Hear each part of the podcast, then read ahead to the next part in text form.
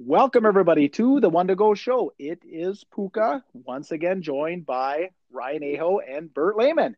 Coming up on the show, Friday night, January 31st, the Lucas Oil Late Models commence their season at Golden Isle Speedway in Brunswick, Georgia. We have some commentary. iRacing. What's iRacing? Many of you have seen the iRacing logo plastered on some of Dirt Racing's top rides. We'll dig into iRacing a bit and help you make some sense of it. And fellas, yes, I'm talking to you fellas. St. Valentine's Day. Cupid's Arrow baby is just 19 days away. Thus, with Valentine's as our backdrop, the three of us are going to expound on how we fell in love with racing. With that, it's time to turn it over to you boys. How are we doing? Doing very well. Hey, doing great, man. I I, I got to be honest. I'm gonna need that reminder for Valentine's. I'm gonna we're gonna have to keep reminding me on that so I don't get into trouble. hey, same here. Let's, let's all do each other a favor. so, all right, fellas. Well, the 16th season of the Lucas Oil Dirt Late Model Series kicks off this weekend with two nights of racing at Golden Isle Speedway. Of course, 56 dates on the docket this year. And uh, this is the first time in several years that three time champion Scott Bloomquist won't be in the mix.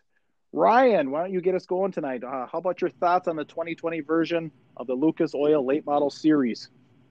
Well, I think one word comes to mind: domination. You know, I, I got to be honest. Uh, you know, Bloomquist is not there, uh, but he's in the world of outlaws. Excited about that switch, but you know, Jonathan Davenport has been the guy to beat, and is he going to continue his winning ways? So the Lucas Oil Series, they have some great stuff coming up, including two stops in Minnesota. So as a Minnesota guy at heart, I'm excited about that. And you know, the, starting off here uh, right around the corner, you know, we're talking here several shows in a row. It's like, man, where's the off season? Is there such thing anymore? And and there's really not. You know, it seems like it was just literally a week or two ago we were talking about wrapping up the 2019 season, and uh, we're already here.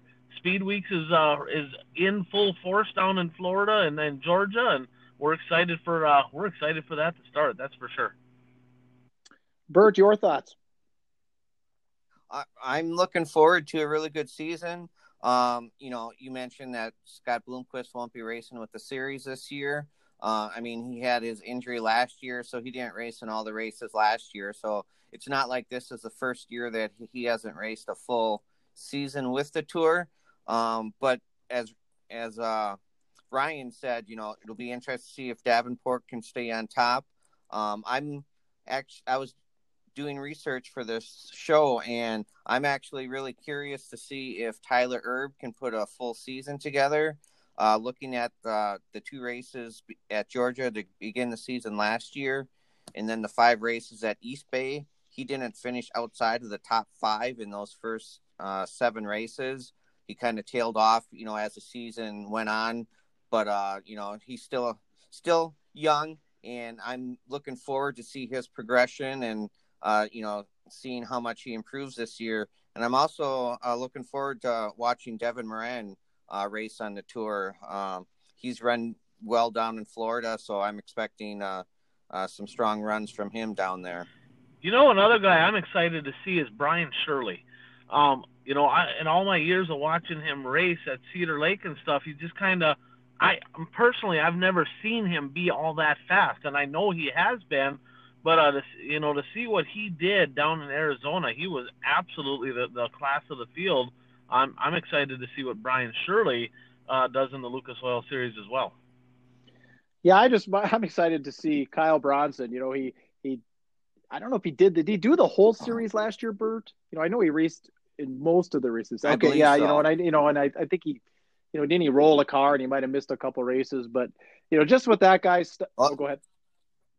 I was just going to say him and Tyler Erb had had uh, their incident uh, somewhere about mid-season, and there's there are some hard feelings between. Yeah, yeah, two. that was a yeah, that was a great clip, and and just you know just with his rough style, and you know he obviously he did, he's done the series now, so he's going to have a little bit more confidence. So is he going to be even more bold and you know bend some some tin and and sheet metal? And I just you know it'll be interesting to see just kind of where he ends up, and I guess you could say how many more enemies you know he makes. Uh, Ryan, you know you you've turned some uh, laps down there at Golden Isle. Why don't you uh, tell us a little bit about what you know what the track is Actually, like? I've, I've been there, but I've never raced at Golden Isle. I've raced at some of the tracks down in Florida, but I actually uh, I actually went and watched racing. Actually, funny enough, I think I went down there with uh, Buzzy Adams. To be honest with you, um, but I actually watched some racing down there, and I think I believe the track has changed. I went down there man, it was in the early 2000s, you know, like 2003, somewhere in that neighborhood. So we're talking a little over 15 years ago. It was a big half mile. It was very interesting because it was it looked dry to start out the night, and they had Coke syrup on the track at the time, and just wicked fast. But uh, Bert might know this, but I, I believe over the last few years here, did they shorten that place up? I don't know. Yeah, I think I think they did and that's something we can definitely look up. And you know, it's different. I gotta be, I gotta be honest with you. You get down in the in the deep south down there, and you get to some of them racetracks, and it is totally different deal. Like we got uh, the Canadian flag and the American flag up here, and down some of those tracks, they got the American flag and the Confederate flag still going. so it's uh, it's an interesting deal. Like I sometimes think the war's not over yet. oh, that's funny. So yeah, then the series, uh, they'll like I said, they'll race uh, Friday and Saturday in Georgia, and then they'll move down to East Bay for the Winter Nationals starting on Monday. So we'll have plenty of coverage on the Lucas Oil Series next week. Anything else on that, boys? Nope. Good to go. Okay, so like we said at the top, Valentine's is on its way, so love is in the air. So we wanted to talk about, you know, kind of when we you know, if you want to say fell in love, if that's maybe too strong of a word, but kind of when and how we kind of got into the whole racing scene. So, uh, Ryan, you started at the top. So, Bert, why don't you uh, fire away on this one? Well, um, my mom told me that they took me to my first race when I wasn't even one year old, and apparently I loved it from the get go. So, uh, from there, it's uh, that's how I got my love for racing. My grandpa was actually on the Shawano County Fair Board, uh, for the which hosts the races in at Shawano Speedway. He was on the fair board for over 40 years, so I'm sure it's because of him that you know my family went to the races to begin with. And uh, as a kid, uh, you know, we grew up about 30 miles or 30 miles from Shawano, and I'd get to go to two races a year plus the fair race and I followed the races by running to the mailbox every Tuesday to get the the newspaper to see who won on Saturday night. You know, it's it's it's not like today when you just go to the internet five minutes after the races are over and you have the results. So, um, I I found my love for racing at a very young age. So, did you get to go like every week because of Grandpa? Uh no, I didn't go every week because he would actually, um, he would actually leave at like two o'clock in the afternoon and he would take care of setting up you know the tickets and getting everything ready in the office and he would actually go home once the races started oh. so um he was more he wasn't necessarily a race fan he was more of a business person who wanted to see the races succeed awesome and so that was Shawano you said yeah, that was Shawano Speedway. When did you start moving around a little bit, going to like Seymour and Antigo and those kind of things? Um, well, actually, it was always my dream to race someday. Um, so, I mean, this is going to sound weird. I actually bought a book from a racing magazine, the book was How to Get Started in Racing. So, one of the suggestions in that book was to get on a pit crew for a driver in the division that you want to race in. Uh, well, the division I wanted to race in, I couldn't find the address for the driver that I wanted to uh, get in the pit crew for. So uh, MJ McBride was my favorite late model driver. So I actually looked up his name in the phone book, uh, got his address. This was when I was a freshman in college. And I wrote him a letter asking if I could uh, come to their shop sometime when they're working on the race car, just so I could see what it was like, what it all entailed and uh, he called me back. We made arrangements uh, for me to come to his shop, uh, and he, uh, I went to his shop. I, you know, pulled into the driveway. Everybody's looking at me. I didn't recognize anybody, but then I recognized MJ because his picture was in the paper, you know, from winning features and stuff. and uh, I introduced myself. He introduced me to everybody, and uh, one of the crew members actually put me to work cleaning an oil pan. And I don't know if they just assumed I wanted to be on the pit crew, but uh, they got my information, and I was on their pit crew ever since. what a stud! Sounds like a great guy. Well, well and this is a funny story too. That was uh, 1990 and you know, MJ McBride has seven track championships at Shawano Speedway, and uh, his last track championship was in 1989. Uh, so once I joined the crew, he didn't win any more championships at Shawano. And I, I would tell him that every now and then, and he would just laugh. well, Ryan, we know racing's been in your blood since day one. Well, hey, before we get to me, I want to get back to birthday. You know, you're, I think you're dating yourself just a little bit, talking about all this print media, writing letters. You know, there's a lot of younger guys going, or you know, guys and gals maybe they're listening. They're going, writing a letter. What is that? Why would somebody do that? Just shoot them a text. What are you talking about, right? You know. Yep. and go figure that this was this was be, this was before Al Gore invented the internet. Right. Right. Right. So go and go figure that you uh that you were running out to read the paper. Why don't you tell everybody what you do now? You, you're also involved with racing on the print media side. You know, talk about that because I think it's interesting how you you really stayed in touch with racing by reading the results in the paper. What do you do now? Touch on that a little bit. Yeah, I mean, and actually to go along with, you know, every Tuesday I'd run to the mailbox, get the the local paper so I could get the results. Um, every weekend on Saturday in the paper, there was always a, re- a racing column written by Todd Otto. And that's how I followed the races. I would read his column on the weekend and I'd read the results during the week. And when I was in college, um, the local paper in Shawano, they weren't, they didn't have a racing column anymore. And so I wrote another letter.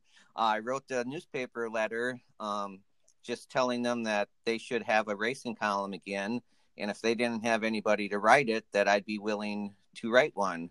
Uh, so they contacted me and told me um, to, that I would be free to write a column if I wanted to. They paid me ten dollars a column, and so that's how I got started in the on the journalism side. and that's racing. how you got rich. Shit. yeah, I got rich. Eventually, they raised that to twenty five dollars a column. um, but yeah, I mean, and I've always wanted to, uh, you know, well, and I also wrote the results for the Shawano track for several years, also, uh, probably I don't know five, five to ten years along the way. Uh, but in 2010, the company that I worked for, um, I convinced them to. I, I threw together a, a complete business plan for a racing magazine to cover local racing and they agreed to do it. So uh, since 2010, with the exception of one year, I've been the editor of Full Throttle Racing, which covers uh, local racing, mostly in eastern and central Wisconsin, but both uh, dirt and asphalt racing. Well, that's how I basically got introduced to you is when you were writing the columns for all the dirt and i was writing columns for all the dirt at Correct. the time and then like i said when we and we you know we shuffled seats three or four times at the USA Nationals reserve seats and and then we ended up by you or you ended up by us. I can't remember who was there first, but I turned around and said, "Aren't you Bert Lehman?" I mean, I just remembered your picture from from your columns because I used to enjoy your columns and read your columns. So, yeah, uh, well, that's that's a great way to keep uh, you know. Yeah, are you kidding me? So I've known you literally my whole your whole entire life, and literally right now, right now today, like I was exactly today years old when I realized that you wrote for all the dirt. I never knew Puka that you even had a column in all the dirt. When was that? Well, I excuse me, I didn't have a column. I I I did the Hibbing article for well. How do you think you got all the glory, Ryan? I mean, who do you think was pumping your tires? Oh, who do you think I, was, I was wondering. I was wondering. Didn't, you didn't have flat tires. You had pumped tires when I was there. But no, I would say 99, 2000. You know, I did I did about three quarters of one year. So, but um, that was it. So, but I mean, of course, I read. Didn't matter. I read all the dirt faithfully anyway. You know, like I said, it's, isn't that funny to think? Like we all did, right? All three of us read all the. Couldn't wait to get it right weekly, and we all read it cover to cover. Right. Yeah, and I was racing, so it's a little different for me. I honestly, I'll, I'll be honest, I'm going to be like probably most racers that are listening to this. I didn't really read it column to column. I kind of looked at the pictures and I tried to figure out which which uh, articles were talking about me because I wanted to see what they said, good or bad, about how uh, how my race program went. So, I, and, and and then you, then you looked at the point standings in the middle. I did, but I was kind of that OCD guy when I was racing for points. I had them all figured out before they were even in there. You know, I so and now you got my race pass, so that works out really well. But I was always on top of that. But yeah, that's interesting. I didn't learn. I just I just learned that. I didn't even realize that you wrote um, any any race reports at all. That's pretty cool. So so Puka, what you know? Why don't you go next? Why don't you tell us how did you get involved with racing? And and uh, you know, tell us a story about like when you first fell in love with it. I want to hear that. Yeah, so in the I you know I was thinking about this. So you know, late '80s. I was born in '75, so late '80s when I could start remembering things and uh, for those of you that don't know, I grew up in Chisholm, Minnesota, and I grew up right along Highway 169. And if you've ever been to Chisholm, there's the highway and there's a big water tower at the top of the hill. And on Saturdays, we'd be playing in the yard or whatever sandbox or playing kick the can or hide and go seek. And about four o'clock on Saturday afternoons, but you know, remember this is the 80s, so we had maybe Mitch Johnson in an enclosed trailer, and I know for sure Jeff Hinkemeyer, the 4F out of St. Cloud, had an enclosed trailer. Other than that, nobody did. So you know, four o'clock in the afternoon, cars would start rolling down the highway heading south towards Hibbing to go to the races. You know, people like Rudy Aho and people like Luciani and Gary Taylor and and Jerry Vital. So it was kind of exciting. We actually there was a, a gas station across the street and a liquor store next to it. So sometimes the cars would pull into there, they'd fill up with gas and they'd jump over to the liquor store buy a couple of cases of beer and and you know head and on even down. if they didn't need gas, right, Puka? Even if they didn't need gas, they definitely stopped at the liquor store. That's right. Yeah. So yeah, they spent a lot more time there. Yeah. So so you know, and, and my father had exposed me to racing. As a matter of fact, ironically, my dad before he went to Vietnam was you know he grew up best friends with Ryan's dad, Rudy Aho, and pitted for uh, Rudy, and then he went to Vietnam and got married and such. And and so we we'd go to the races here and there as kids. My mom never really took to it. So mom and dad eventually bought a boat and mom and dad eventually bought a motor home. So we spent most of our weekends in the woods uh, fishing and camping. But, you know, we'd, we'd get to go a, a, couple of times a year. And then I think that really were really solidified. Well, let me back up. Kind of what you were saying, Burke. Back then, the local coverage in the Hibbing Daily Tribune newspaper was excellent for racing. Every Monday, you know, they had a reporter at the races. So every Monday there was a reporter that wrote a nice article summarizing the weekend's events. And then every Wednesday they had a column uh, just with like the points, every division with the points. They always had a picture of a driver and then they kind of recapped what was going on. You know, this guy's leading the points and such and such. And then they'd kind of, you know, a paragraph about what was going to go on that weekend. It was going to be Boy Scout night or senior citizen night or, or whatever. So, you know, I kind of followed it that way. And that's how I learned you know a lot of the racing names. And actually 35 40 years later the names are the same. It's you know vessel and and tardy and kittner. I mean you know you could have seen a kittner win a, a, feature race in 1985 and you'll be able to see a kittner you know winner in 2019 it's just it's crazy. The names haven't changed. But uh, what really solidified my for the sport was in Labor Day ish, right before Labor Day in 1989. I called up to the Aho residence and I said, Yeah, I'd like to come over to the Labor Day shootout. Ryan's mother answered, said, Sure, be at the house on Saturday at such and such time and I'll bring you over. So, because I think, Ryan, you were heading out with your dad, you were heading to the pits. So I biked out, and Ryan lived out in the country a little way. So I uh, biked over and, and, uh, was so excited and drove over with Ryan's mother. And I remember sitting there, and this was 1989. And for those of you that are from the Hibbing area. 1989 was the year that the late uh, they were racing late into the evening, you know, into the night. It was whatever midnight, one in the morning, and the cops showed up at the up at the announcer's stand and said, "Hey, listen, you got to shut this down." For those of you that have never been to Hibbing Raceway, it's right in town.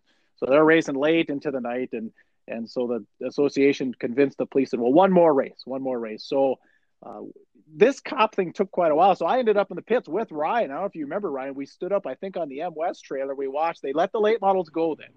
So the late models got to race. I remember like Tom Stiding being. You told me who Tom Stiding was, Ryan, and it was right next to the M West trailer. And I, you know, jumped up there and and we watched the late model feature. And and unfortunately, and I remember going home that night and stayed at the Ahos and And the next night or the next day, it kind of rained, and they ended up raining out the rest of the weekend. But the funny story about that, Ryan, is what I remembered. You can correct me on a couple of things. Was it AJ Focht from Wisconsin that raced the Super?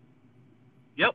Yeah, and he was staying at your place, and we, like I said, the reason I think I rode my bike out there is that Sunday night we were supposed to be at the races, and everything rained out. We were hoping for Monday, but we we went to sleep, quote unquote, in that bedroom downstairs you were playing, and we snuck out. We biked into town. Do you remember that? like midnight. I, I, I played were... the. I know I played the fifth on that.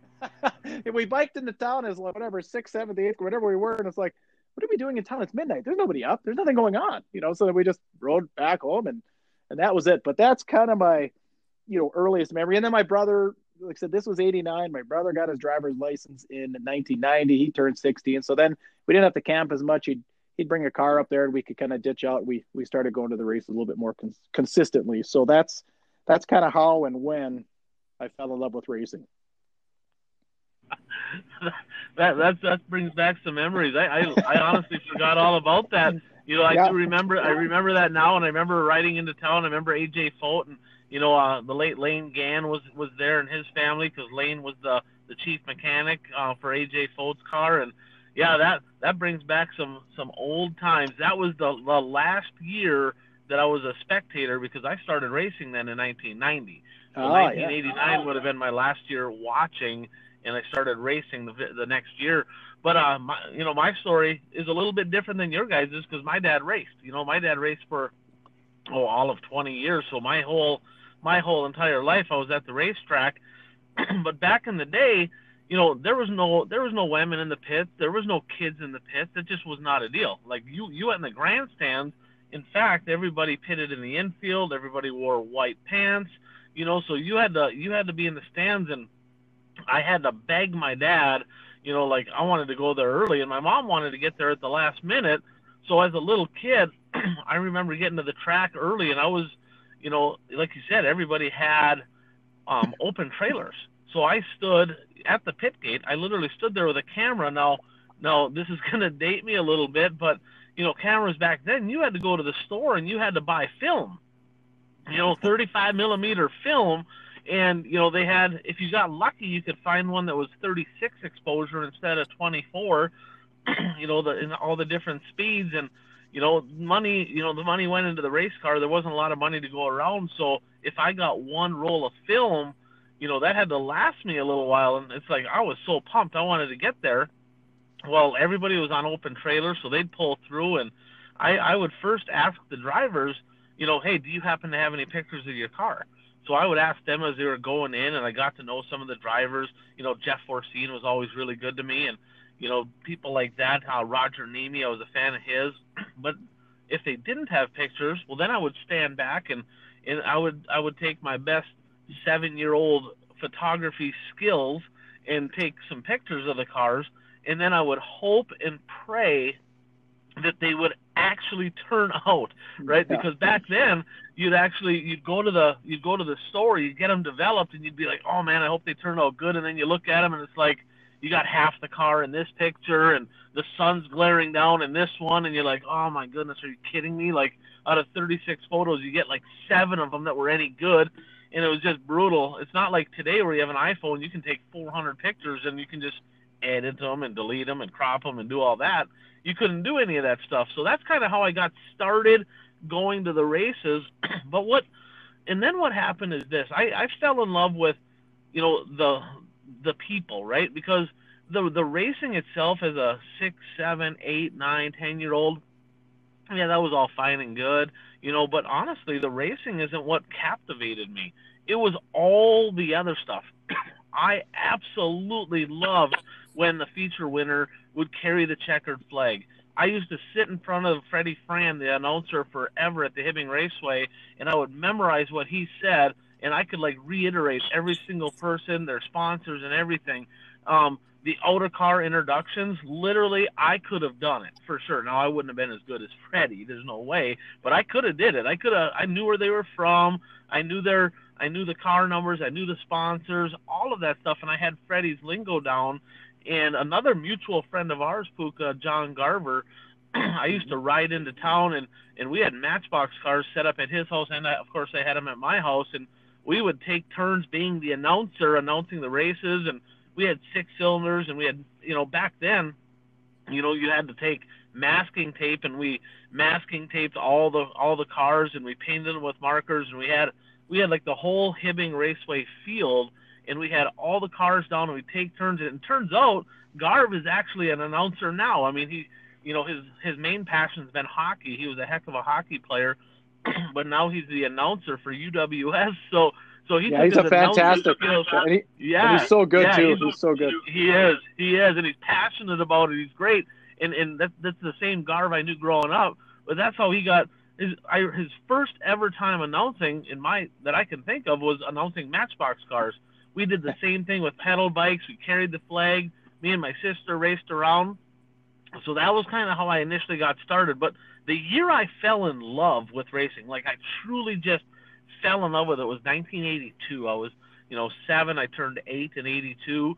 Um, my dad had had been racing the six cylinders. We went down the year before to the red uh, to uh, the Red Cedar Speedway to the Punky Manor, and he actually bought Ron Jones's car.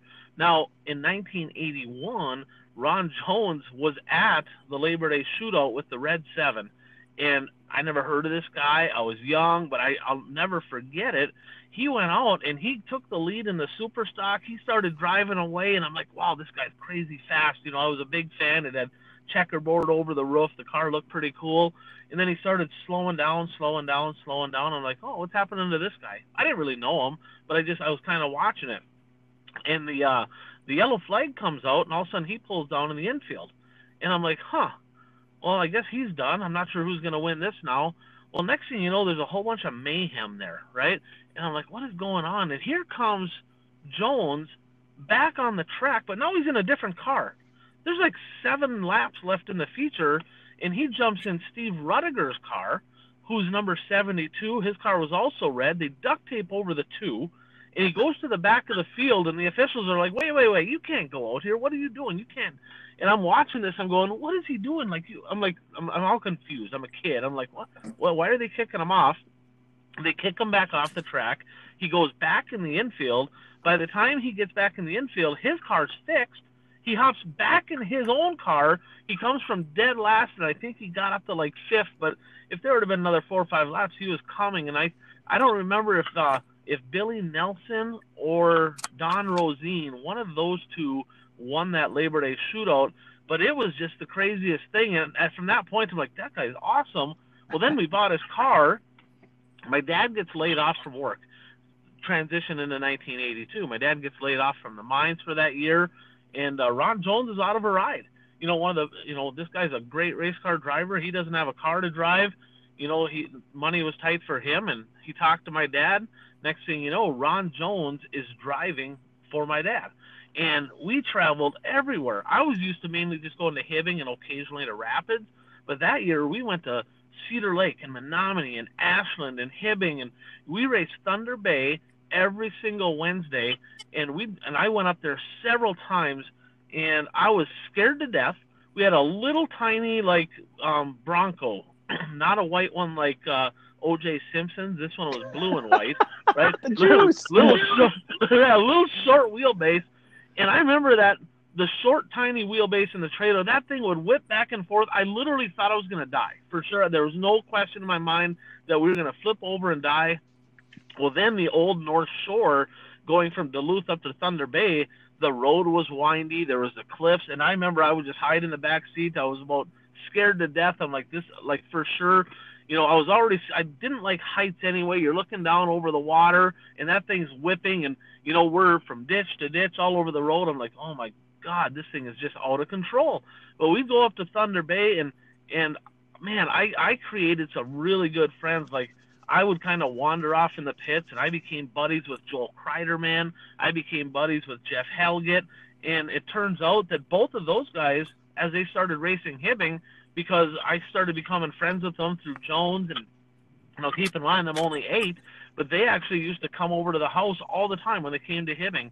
Another guy, uh, Don Kettering, he passed away a couple years ago.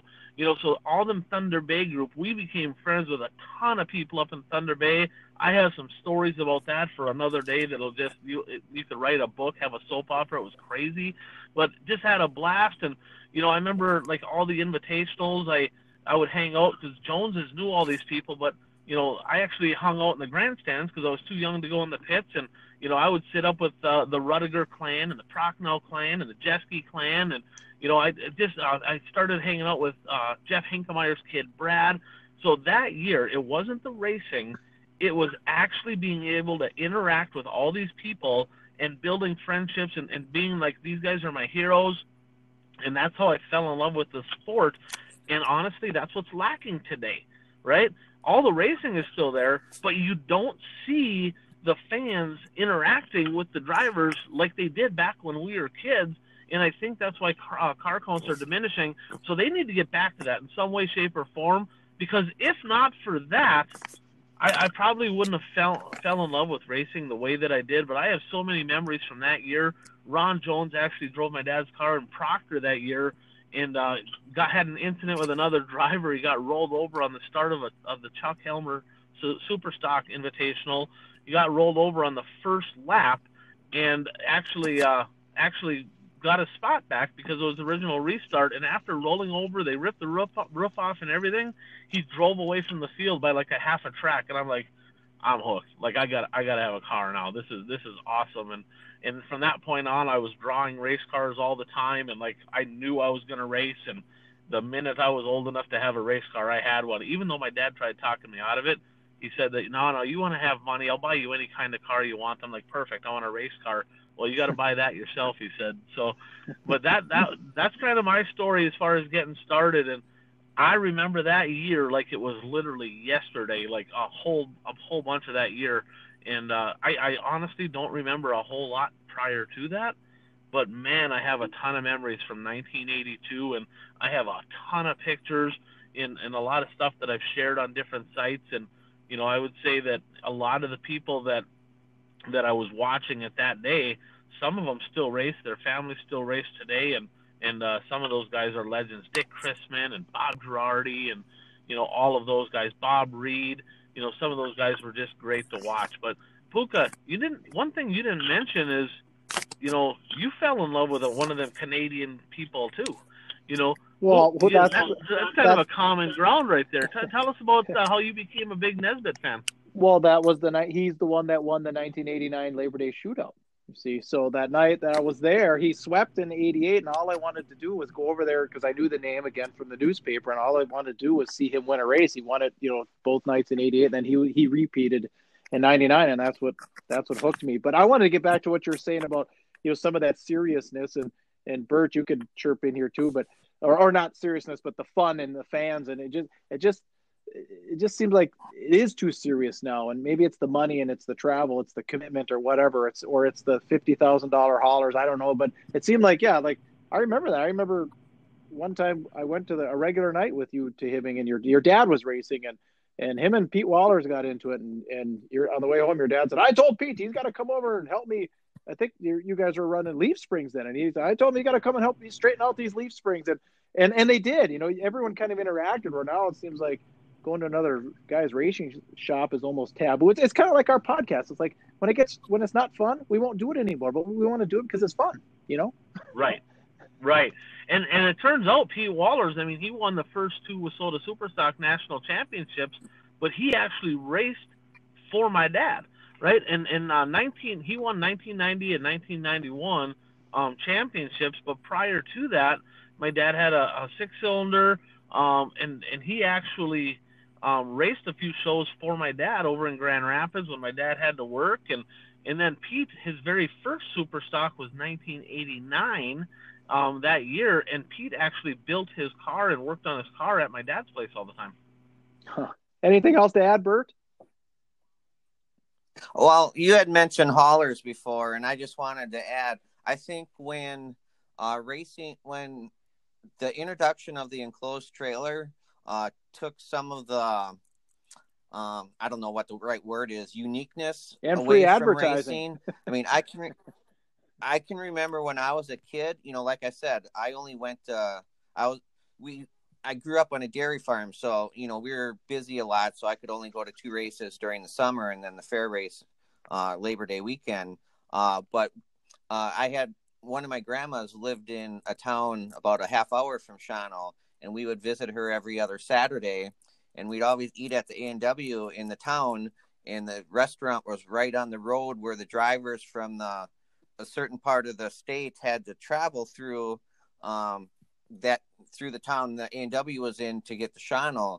So I would always make make us sit on the side of the restaurant where I could uh, watch the road, so I could watch the race cars being pulled by the restaurant. And you know, I understand you know why people have enclosed trailers, but uh, you know it, it took some of the excitement away from you know seeing a race car being pulled uh, on a highway. I, I totally agree. And another thing, and, and Puka, you probably did this too. In fact, you may have done it with me. But every time the Labor Day Shootout came to Hibbing, you know, there were several hotels then. There was there was a lot more hotels around Hibbing and Chisholm. In fact, Chisholm had a hotel at the time. They don't anymore. But we used to on Friday nights because Labor Day Shootout's always been Saturday, Sunday. So on Friday night, we'd hop in the vehicle, let's say 11 o'clock or 12 o'clock, and I would talk my parents into let's just drive to all the hotels to see and and drive through the track to see which cars are in town. And and that was great. I mean we would drive all over and we'd see people from you know all over wisconsin to canada. There was people from iowa. There was always people from north dakota and we're like oh yeah this guy's here this guy's here and then it got to the point where people got into the enclosed trailers and forever it's like everybody had a 24 foot white box. like they all looked the same. So now we're like, I got no clue who that one is because everybody's haulers looked exactly the same from that point forward for a long time. But that was a huge deal. In fact, um, you know, the best open trailers ever built are actually from your direction over there. Um, reliable, I think it's reliable welding, Pete Parker, and and I used yep. to, yeah, yep, I used Pete to Parker. draw those. Like I remember when I was drawing race cars, I would actually draw a Parker trailer with a race car on it because them trailers were so cool. And uh, another story about that, Dick Chrisman. Now you remember Dick Chrisman, of course, right, Puka? Oh yeah, for sure. Yep, uh, just a legend. He won a ton of races. And I remember one night it was such a big deal. Like nobody had an enclosed trailer. There was nobody at the racetrack with an enclosed trailer. But Dick Chrisman, he had a. I mean, we're talking. He had a cube van, nothing special, just a cube van, and he had a. I believe it, it looked like a Parker trailer. I assume it was a Parker trailer, but he actually took and he put lights all mm-hmm. around it. I mean, all down the sides, all down the cube van. And I remember Freddie Friend saying, "We got a special treat for the everybody tonight after the races." And they turned all the lights off, and everybody sat there. And Dick Chrisman drove his hauler all the lights, right? And it's like now they'd be looking at that guy going, man, is that guy like broke? Why doesn't he have an enclosed trailer? What is his deal, right? What a bum. And uh, it, and that was just crazy because that was such a big deal to to be able to see that as a fan. But as you're driving down the road, you guys are right on the money. You see you see a race car on a trailer, boom, you got instant interest. Now you see a white box, and it's no different than a semi truck going on the road. And uh, so that that's definitely changed the times yeah, well, like I said, I used to get us real fired up as kids. We'd see, you know, the cars coming down the hill, and like I said, it was we knew it was race night. So, well, great job, guys, and we'll uh, I'm sure we'll revisit this through the over time here and, and get back to some of these stories. These are these are great, uh, you know, kind of going down memory lane here. So, but next up on the uh, agenda tonight, we're going to talk a little bit about iRacing, and I don't know much about iRacing, and and uh, so Ryan, I think I'm going to turn it over to you right away, and then Bert, you can comment um, all I know is kind of what I see. You know, I've seen the sponsorship on Kasey Kahne's Sprint. Of course, the sponsorship is going to be on Josh Richards' car this year. That just came out recently with uh, some unveiling of, of his body and, and car for next year. So why don't you kind of dive in? I know there was a lot of chatter about uh, this at PRI this year. Yeah, absolutely. So I, I mean, mo- a lot of the younger generation definitely knows what iRacing. Is. It's just eyes for internet, right? So it's internet racing. It's a it's a glorified video game. So I remember when I was a kid, I mean Mario Andretti Racing um, was like the big deal. You could race the race the sprint cars, and then I think on I think it was PlayStation came out with the World of Outlaw sprint car game, and they had dirt late model racing, and that was all like on PlayStation. And stuff like that, and that was kind of the biggest deal. That's all you could do back in the day, but you know that's that's transitioned over time with you know with the internet being so relevant today, you know, and and so much happening. It, it transitioned into people were actually racing dirt late models online, and now iRacing it is so advanced. I mean, it is crazy. I mean, people have you know, they have racing seats and basically little simulators at home, you know, with the feedback and steering wheel and gas pedal, you know, and they multi, big screens and headsets and and you can race with people all over the all over the world, really. Now, I didn't realize this, but there's several racers, right? I was actually Johnny Broking being one of them. He actually, I mean, he, I went over to his house one day and he's like, "Hey, you got to come check this out." and he had iRacing. A buddy of mine, uh, Nate Seavalls in Rice Lake, Wisconsin, same thing. He goes, "You got to check this out." And these guys race all the time, and there's a lot of high-end people. I'm talking, you know, Jimmy Mars and and all these people that they race iRacing, and it's it's become so incredibly popular. Um, a couple things that they do with it. I heard, I think it was Christopher Bell talking about they actually i iRacing will come in and they'll scan the track. I don't know exactly how that works, but basically they, they can map it out like GPS scan the track and then they actually that's how they make it, make it for the video game. So it's almost like you're racing on the actual racetrack itself. It's it's like a mirror image. So they'll actually go on there and they'll race on iRacing some of the tracks they're going to go to just to get a feel for the track. And it's it's I mean it's not exactly like dirt racing, but it's it's very touchy. You got to be up on the wheel, and I didn't realize. I mean, you got there's invitationals, there's tournaments, there's people out there. Um, we, I went to the PRI show and they had a marketing class down there. The first 20 minutes of the marketing class was them talking to a guy. I don't remember his name, but he was talking how he gets sponsors for iRacing. And I'm like, what is he talking about? Well, on iRacing, you can actually design the car any way you want and and actually at some of these big invitationals, it pays pretty darn good money. And there's people that will actually go on and they'll just be watching. So they have all these forums, and you can actually go on. It's it's basically like renting a pay-per-view race, except for it's digital racing, and it's so realistic looking that if you don't know what you're looking at, and you're not paying close attention. Sometimes you're looking at it, and you're like, is that actually a real race? Like, what is what is going on here? Because they have announcers, I mean, they, I mean, it's like full blown racing online, and obviously, it's uh, you can spend as much money as you want to there also, but it's significantly cheaper, and it's just crazy how the world's changing. You know, people are, you know, just not as social as they were say 20 years ago, and now you know, people just jump online and they're like, well, heck, I can race this many times as I want per day. I don't have to worry about the weather. I mean, I can like, I can literally race it. So so there is actually people, there's like younger folks, millennials and such, that instead of them transitioning into racing real cars, a lot of them they're like, yeah, I don't really have any interest in racing a real car. I I want to race this instead. And to them, it's the same thing. And, and for me, it's just confusing because part of my favorite, you know, one of my favorite parts about racing was the people, but also like when you win, you had all the, you know, you had all the glory and the people that were there. You know, you had that significance and now people are you you can still have that a little bit, so to speak, on the on a video game. It's it's weird to me. You know, I, I think that's saying how old I am, right? You know, I'm 45 years old, just about 46, but man, it's a it's a lot bigger deal than I thought, and it's here to stay, and it's it's getting more and more advanced. It's getting more and more popular, and I, I tell you what, it is it's absolutely amazing the technology out there today um, for for people to do it. So if, if your kid is a a video game junkie, I, I hate to be the one to say this, but there sometimes there is some money to be made. You you can they can race that and they can make some money there. But um, interesting how they're actually sponsoring dirt cars. That's how popular it's getting to be, where they're sponsoring dirt cars, like you said, Christopher Bell, uh, Josh Richards. You know, so it's uh, iRacing is here to stay. Um, hopefully, we can parallel it with with actual dirt track racing, um, but hopefully it doesn't take too much away from the sport too.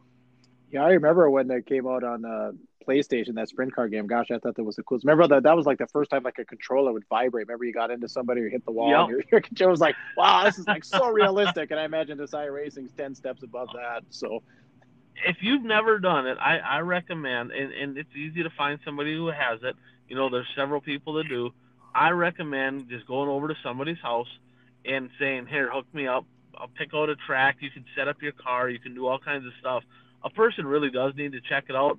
I am absolutely in no way, shape, or form ever going to buy the stuff to do it because I will end up like single because I would never, ever, ever. I would I would nonstop be playing that thing because I have that addictive personality as it is. I don't think I'd ever get off it. You know, so I uh, I recommend trying it out. But if you have an addictive personality, just just be cautioned. Um, it's it's pretty fun. Bert, what do you know about iRacing? You ever tried it? So Ryan, are you saying that iRacing is better than pole position that I grew up playing on Atari Twenty Six Hundred? Uh, just yeah, just another slightly. classic. It's a yeah, it's a it's a little bit Um, improved on that. Uh, no, I I have not uh, done iRacing. Uh, I I mean Ryan explained it pretty well uh, based on what I know about it. Uh, I do know of a driver from Seymour, Wisconsin, which is not far from Green Bay. Um, he he was actually sponsored by iRacing. Um, Ty Majeski, he actually got a full time ride in the NASCAR uh, Truck Series uh, for in 2020, and uh, I mean this is asphalt, and I know this is a dirt podcast, but it, it's kind of a cool story. Um, when he he started racing uh, go karts on the dirt, and uh, Michael Waltrip actually saw him racing uh, go karts down south somewhere, and uh, convinced him to give uh, asphalt late models a try. Uh, so he did that, and one of the things he did to become more familiar with racing asphalt late models was using iRacing. Uh, so yeah, drivers are using it to better their skills and and stuff like that. And I know there are some uh, dirt racers on this side of the state who have systems and they do iRacing. Uh, you know, they'll have uh, they'll set up a time where they race against each other online. And uh, in fact, uh, in the eastern part of the state, uh, there's a big fundraiser for um, uh, a boy in the area who was diagnosed with cancer, and the iRacers in this area uh, did a special race, iRacing, and um, donated proceeds from that race to to this little boy. Oh, that's cool. Wow, I think you know we- we've talked about this, Ryan, with the like you said, the pay per view. It's like like you said, this iRacing stuff like this. It's here to stay.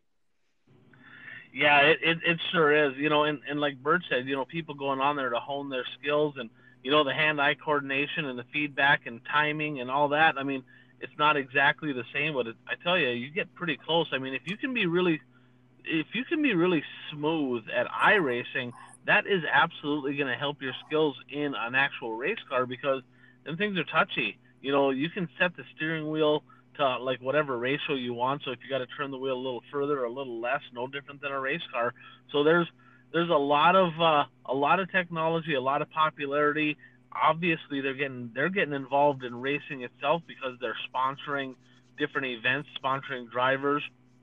You know, so it's uh, I tell you what, if you haven't seen it, you need to check it out because it's it's about the most realistic thing I've ever seen as far as a video game goes for racing.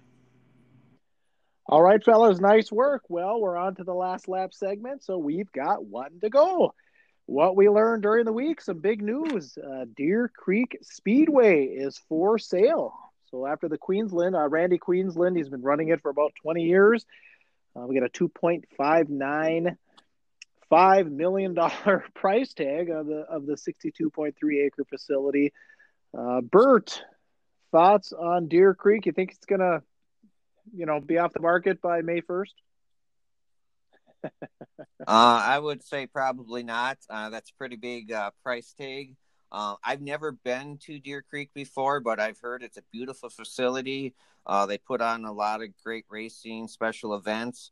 Um, you know, with, with that type of type of a price tag, um, it's going to take uh, a fairly so rich owners to come in and purchase that. Otherwise, you're going to, ha- you know, if you take out a loan for that amount of money, you're going to have to uh, really pack some some people into the stands Oof, to pay yeah, that off. uh, yeah, it'll be a slow payment there. Ryan, you've got some history down at Deer Creek.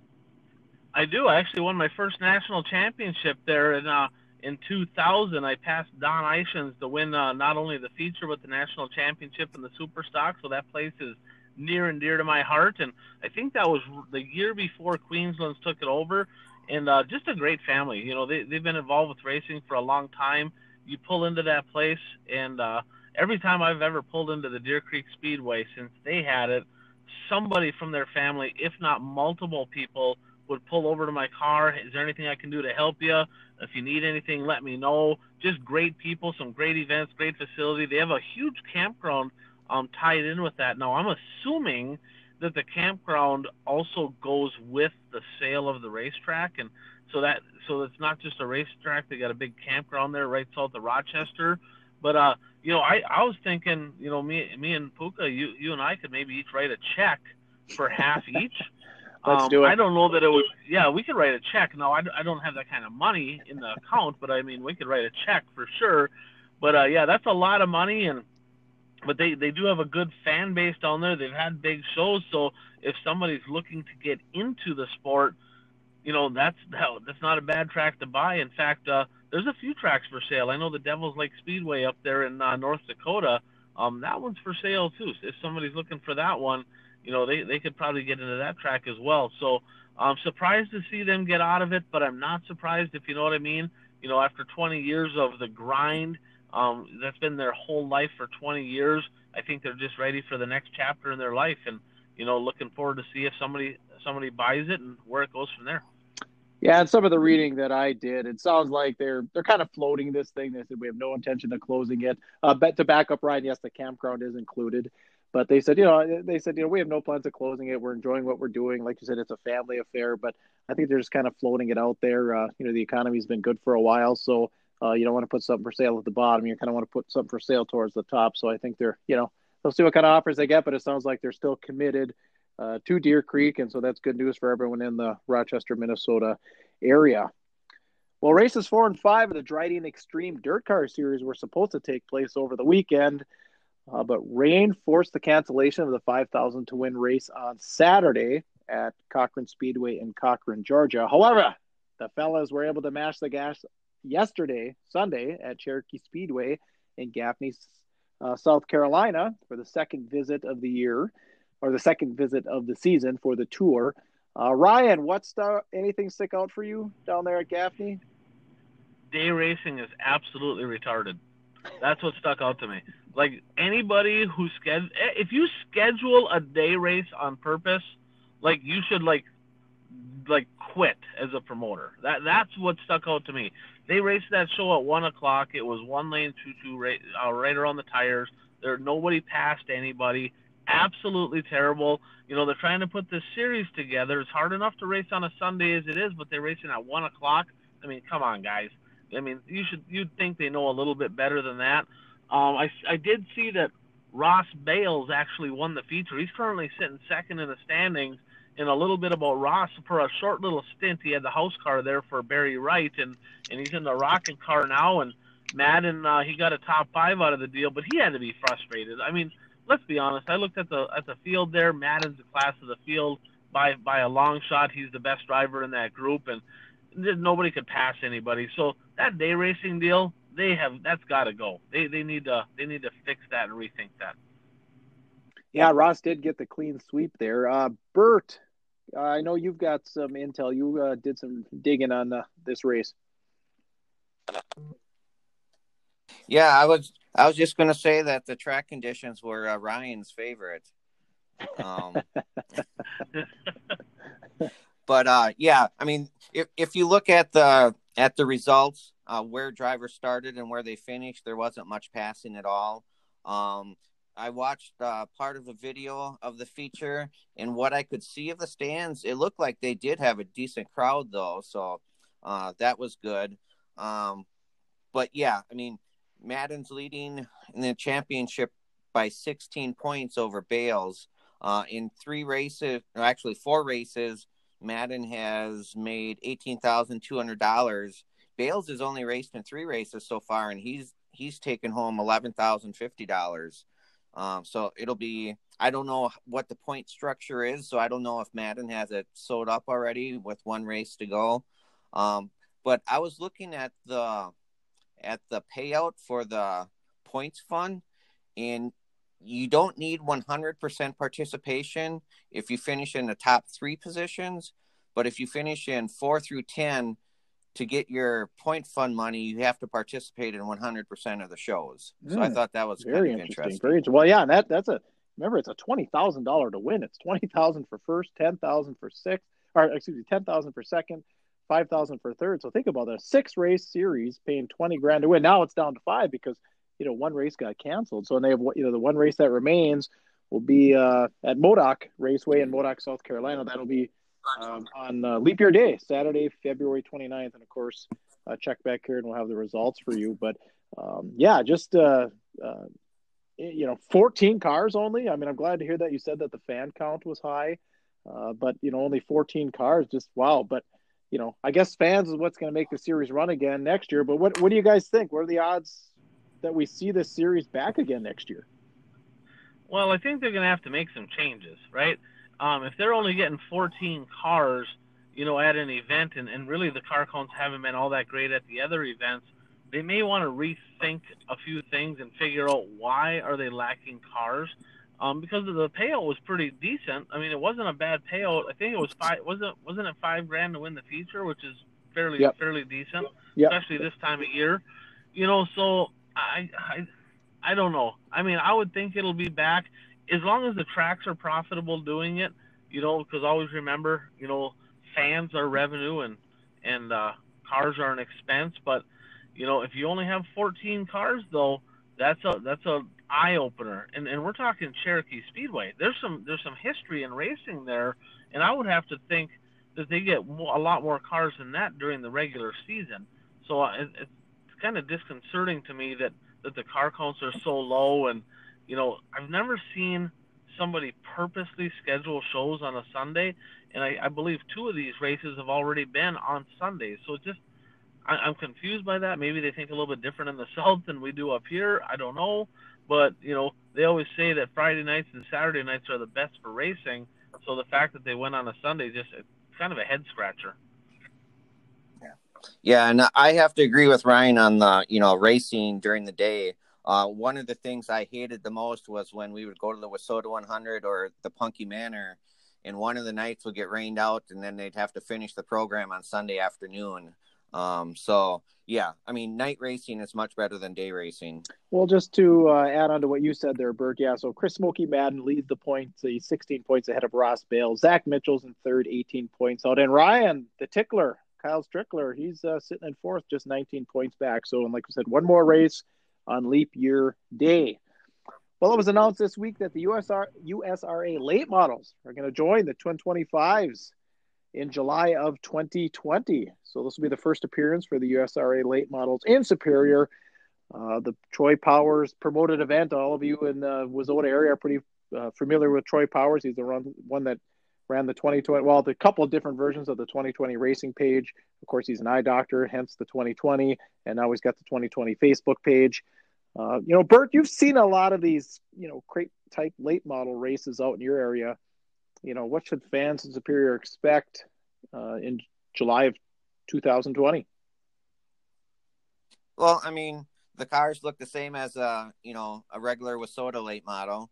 Uh, obviously, the power is different. Um, you know, so you know they they tried crate racing on the eastern part of the state, and I mean they tried fast track uh, as with the, as a sanction, and uh, I mean it was all right, but I mean it's not the same speed wise as the regular late models, and um, it it the crate late models just didn't take off on this side of the state like it like they had hoped. Um, but I mean, I like all all types of late model racing, so I wish them the best. Ryan, uh, I know you've you've already had an opinion on this USRA deal, but maybe you can recap. well, I'm going to say this to start off with. You know, I'm excited for the event. The Twin 25s uh, Troy Powers and now his son Jonathan Powers. They do a bang up job with that over at the Gondik Law Speedway in Superior. That's been a great event for fans, for drivers. I know a lot of WISSOTA late model drivers are excited for that event each and every year. It's been a good show. Um, you know, Dirt Dirt Race Central, you can actually catch it live. They actually have a pay per view for it, so you can watch that as well. So that part of it is great. I mean, there was some great racing there last year with the late models. If you want my opinion on the B models or crate late models, um, jump on Facebook, type in Hot Carl Chassis, and he has a, a great video about his thoughts on crate late models. Mine are exactly the same. Um, Hot Carl's a good friend of mine from down in Texarkana, Texas. And uh, check that video out. It's on Facebook. I urge everybody, if you haven't heard it, he's got a lot of videos out there that are great. May not want to have a little kid around um, when you're listening to it because there may be um, some flavor um, to his uh, to his verbiage there. But but the fact is, um, you know, Bert. One of the first things that he said is they look the same. And myself, I have a hard time with that. I, I don't think the two classes ever should look the same, whether it's A mods and B mods or A late models and B late models. It don't matter. Um, but the fact is, they're giving it a shot. Hats off to them guys for trying something different. You know, the, uh, I guess it, it's their show, right? Um, but I'm, I'm just not a fan of the class in any way, shape, or form. Well, fellas, I got a question for you. You both caught some laps of the Chili Bowl. How do they get away with the flag man being in the infield and just running out and waving the flag. Isn't it 2020? Isn't that the craziest thing? I mean, how do they get the insurance for this? It's it's exciting. It's exciting. uh, you know that back in the day they were always on the track, but honestly, the flagman is there for show. They, they don't watch the flagman. They got receivers, right? So they're you know they're, everything's everything's in their ear. So the the flagman is yeah they may the the front guy may see the flag, but they that's honestly the flag man running out on the track and that that's all for show. Um, they're using receivers now, and they've been using them for a long time, and, and that's really the that's really what starts the race. Yeah, I mean it's just you know it's just crazy. I mean, like you said, they used to do that, and then they learned. They got smart. They put them up in towers above the track. You know, it's like, what, what if it's 2020? What if a tire rolls off and smacks it? It just it just I don't know. Bert, well, I, I heard I heard the rumors there, Puka, that some race car drivers may or may not have a little bit of a temper, right? you know, so I mean, you'd think just for their safety, if they make you know the wrong call or whatever, you know, maybe they'll somebody will try to treat them like a bullfighter, right? And the race car will kind of go right at them and you know try to teach them a lesson. I remember back in the day there was definitely some altercations between drivers, not necessarily running them over, but drivers getting out and getting after it with the with the officials. So yeah, it's but I guess the that's old school racing right there. So at least they had to have something exciting at the Chili Bowl because the racing wasn't. yeah, Bert, did you notice that? Yeah, I noticed that, and yeah, I mean, like Ryan said, that used to always be like that. But yeah, I noticed that, and I thought, uh, I don't think that's the job for me. yeah, I was just, uh, I was kind of stunned. Like I said, I thought we were, you know, well beyond that. But uh, had a couple of birthdays today. Uh, Brandon Shepard celebrating a birthday uh, the young man, and uh, Mike Marlar selling a birthday today. He's turning 42. And now, fellas, the important part of the day Super Bowl weekend, Chiefs, 49ers. What you guys got? Bert, why don't you start? Um, I'm I'm gonna go with the Chiefs. I hope the Chiefs win. No particular reason other than uh, I'd like to see Andy Reid get a Super Bowl win. What are you thinking?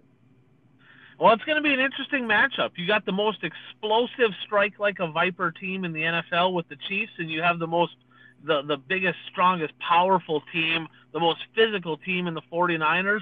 I'm a Midwest guy. I am 100% not going to cheer for a California team. That is not going to happen. So I'm with Bert. I'm going for the Chiefs. I'd love to see Andy Reid get his first win.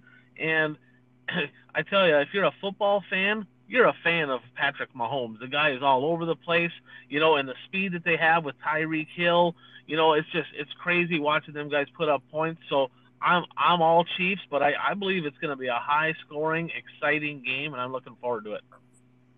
Well, yeah, and I guess we'd be remiss if we didn't mention the you know the Kobe Bryant tragedy, and not just Kobe, but the what was there nine others on board, or was it nine total? But um, just you know, I, I I just think it's going to be one of those.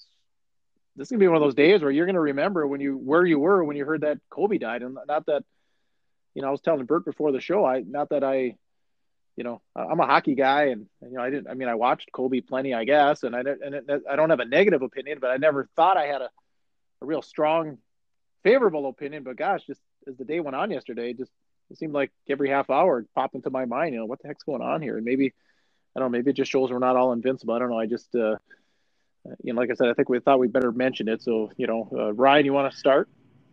Yeah, absolutely. You know, I think that just goes to show how important sports is to our society as a whole.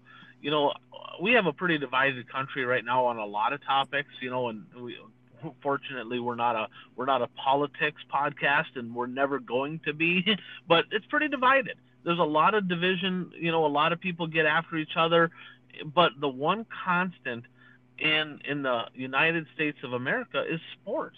No matter how divided you are on different topics and beliefs and this, that, and the other, sports is something that has just constantly brought people together, gives them some common ground, you know, and and that's it's a big, big deal. It's a big part of our society. There's so much on the media, there's so much on the news, you know, and and watching these people grow up. Now this brings me back to Dale Earnhardt, right? Because I, you know, again, I'm with you. I'm not a huge basketball fan, but I'm a sports fan. You know, any any time it comes down to the finals in any sport, I want to watch it. And this guy's won five championships in the NBA. Um, arguably one of the top three to ever play, top three best players in in the NBA to ever play the game. And you know, you know, he had a few rough rough patches in his life, but he, boy, the things that he's done with his life throughout his career and now after his career in basketball and just you know he's really become a just a role model for many. I tell you it's a it's a big deal. You know it's uh it's huge. And you know i see people on facebook going oh maybe they need to talk about these people more or these people more. It's not about that because everybody's everybody's mourning and sad for everybody that passes away whether they're in that incident or you know, in the military or whatever, it's, it's a sad deal. Uh, when somebody loses their life, it's a sad deal. But people don't understand how big of a deal sports is, especially competing at that level. You know, one thing when they interviewed Kobe after, you know, after he had retired, they said, you know, are you at peace? And and he says, yeah, I'm at peace. I left. I did everything I could possibly do to be the best I could ever be in every aspect of my game. And and if you look at that in any sport, and it could be racing, right? Because that's what we're all about is racing. But you think about the guys in racing or any other sport, what it takes to succeed, what it takes to win at a high level, what it takes to consistently be the best. These people pour into that, and I'm telling you, there's a lot of people in this country struggling with all. I'm talking with all kinds of things, whether it's financially, relationships, health, right? Mental illness. I'm talking all kinds of things, drug addictions. I mean, you name it. But the one thing that keeps people a little bit excited about life is sports. And and Kobe Bryant was uh, he's a household name. It, it was never Kobe Bryant. I, I don't even remember anybody calling him Kobe Bryant. He he was so popular that it was just Kobe. That's it. There's no Kobe Bryant. It's just Kobe. And that brings me back to Dale Earnhardt. You know, I've seen we've all seen celebrities die or heard about it. Not seen it, but heard about them dying. And but I, I tell you what, I, when Dale Earnhardt died, I cried. Plain and simple. He was my hero. He was my favorite racer. He was somebody that like I I wanted to be like him. I had that intimidator, that attitude, not afraid to use the bumper. Some of you racing uh, that you raced against me, you're probably nodding your head, going, "Yep, absolutely." But when he passed, I'm telling you, it tore at me. It was like a, a piece of me was gone. NASCAR died because of it, and it just brings me back to that. And and so many people in sports. If you're a big sports fan, this is a big hit, and you know not just him, but his daughter being there. So it's a big story. It, it really is, and you know it's a it's a sad day for the sporting world. You know, but I think we just gotta, you know, we just gotta remember life is short. You know, Kobe is going to be remembered forever. He left a legacy, right? And this is what I urge everybody to think about in, in, in my part closing this out is this. What are if you were to die today, how would people remember you? What would they remember? Would they say, "Oh, he was a nice guy"? or oh yeah he did pretty good at that or he was a hard worker but did you make a difference and the one thing that colby can say you know in, in his legacy that's going to last forever is he truly made a difference to many many many people in many many different ways and that legacy is going to live on forever so whatever you do it doesn't matter what it is that you're passionate about go all in do it to the fullest and try to be the best at what you can be and leave that legacy because you know, we're only here for a little while. Wow, very well said, Ryan. Very well said. That's that's great. Uh, Bert, do you have any comments? Well, I mean, I just wanted to say, you know, it, it's a sad deal, and the fact that you know there were kids on board just compounds that.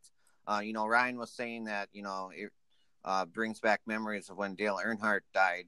Uh, for me, it brings back memories of when uh, uh, Alan Kulwicki was killed in a plane act in a plane crash, and then also of when uh, Davey Allison was killed in a helicopter crash. Uh, you know, same types of of deals. So, um, anyway you look at it, it's a sad deal, and um, you know, um, you know, prayers to the families. Absolutely. So, well, great job, guys. Like I said, I thought we'd be remiss if we didn't mention that. So, uh, in closing here, you know, thanks race fans for joining us. We appreciate every single one of you. And uh, I guess, like we said, with the backdrop of Colby, you have something to add, right? Yeah, I just wanted to add uh, one thing from East Bay down there. The mods got done down there this last week, and uh, you know our, our Wisconsin native Buzzy Adams, um, he had a, a pretty decent week down there. He had a couple seconds, couple shows that were okay, but on the 75 lapper when the money was on the line, um, he got her done. And he actually they swapped the lead back and forth several times. Heck of a good race and he is actually coming to the checkered flag. I don't know if you guys saw that, but he was coming to the checkered flag and a yellow come out, and the the race is basically over. I'm like, oh my goodness, are you kidding me? And uh, you know the crazy thing is he had the restart on, a, and they didn't go green white checkered. They just went green checkered, and he just about gave it away. He, he picked up a push a little bit, and uh, just about gave it away. But congratulations to Buzzy Adams on on winning down there on the finale at East Bay. Awesome. All right. Well, with that, uh, we will wrap up this week's podcast. And like I was saying earlier, we appreciate every single one of you. And like I said, in the in light of this Colby tragedy, we tell every week to get out there and be your dream. You're tuned to the One to Go show.